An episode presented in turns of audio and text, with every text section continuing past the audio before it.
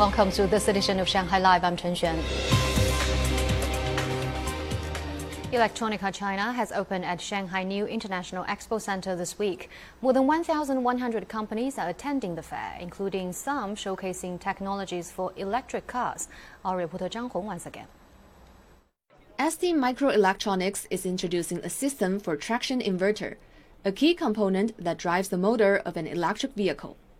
The system will increase an electric vehicle's range per charge between 3 and 5 percent. In the past, our client needed to integrate our chip into their own printed circuit board to test a prototype. But now we provide a complete set of system level solutions, which shortens the evaluation time during product development. Their prototype design can move on more quickly. Analog Devices developed a battery management system for electric vehicles. 未来的充电桩可能会要求，比如说 in the future, when we have fast EV charging along highways, this system will enable dozens of stations to work simultaneously, while also preventing spikes of electric currents to ensure safety. We brought the technology here this year as we saw three times the demand for electrochemical cells.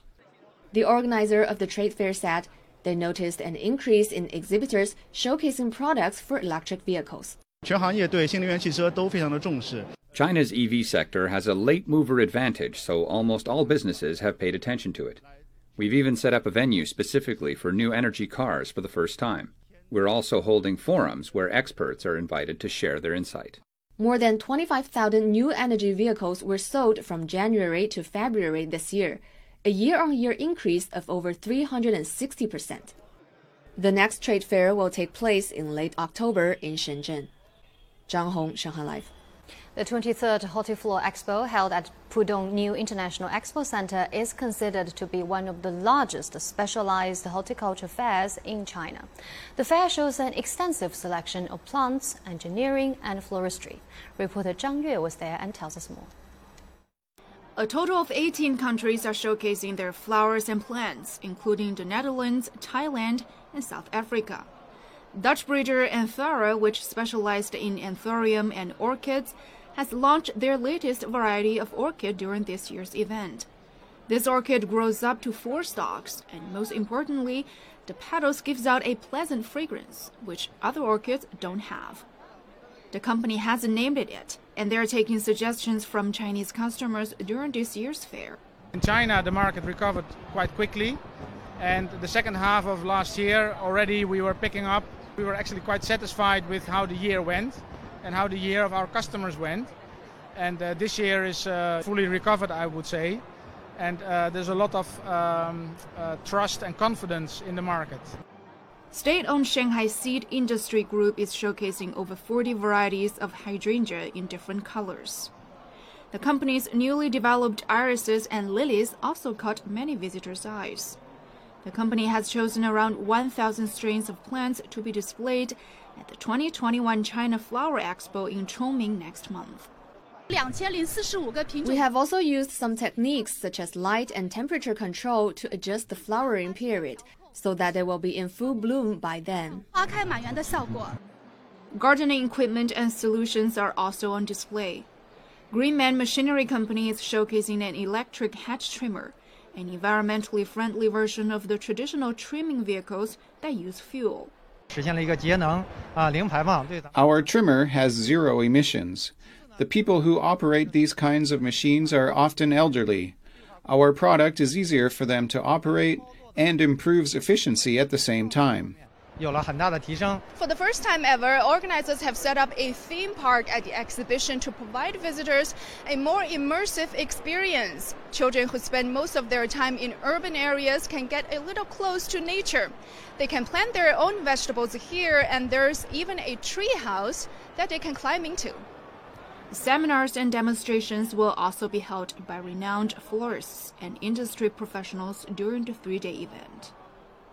张悦，上海 Live。Now, fresh graduates have long been a focus on China's job market, but now a new army has arrived on the scene the seniors. Zhang Shixuan finds out what the older generation is choosing to do after their retirement. At first glance, he seems to auto-roll like a professional dance teacher. But actually, this 65 year old senior started a new career five years ago after retiring from his job on the operation staff at a chemical plant. A dance fan since childhood, he got his teaching certificate within just six months. I felt bored after retirement, and I have always been keen on dancing, so I started to think it would be good to take the opportunity to pass that on to my peers. I feel very happy.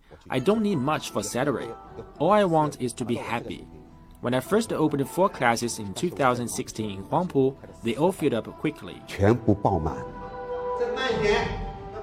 Liu now has five classes a week at the school for the elderly in Shanghai's Xuhui district, teaching physical exercise and Mongolian dancing.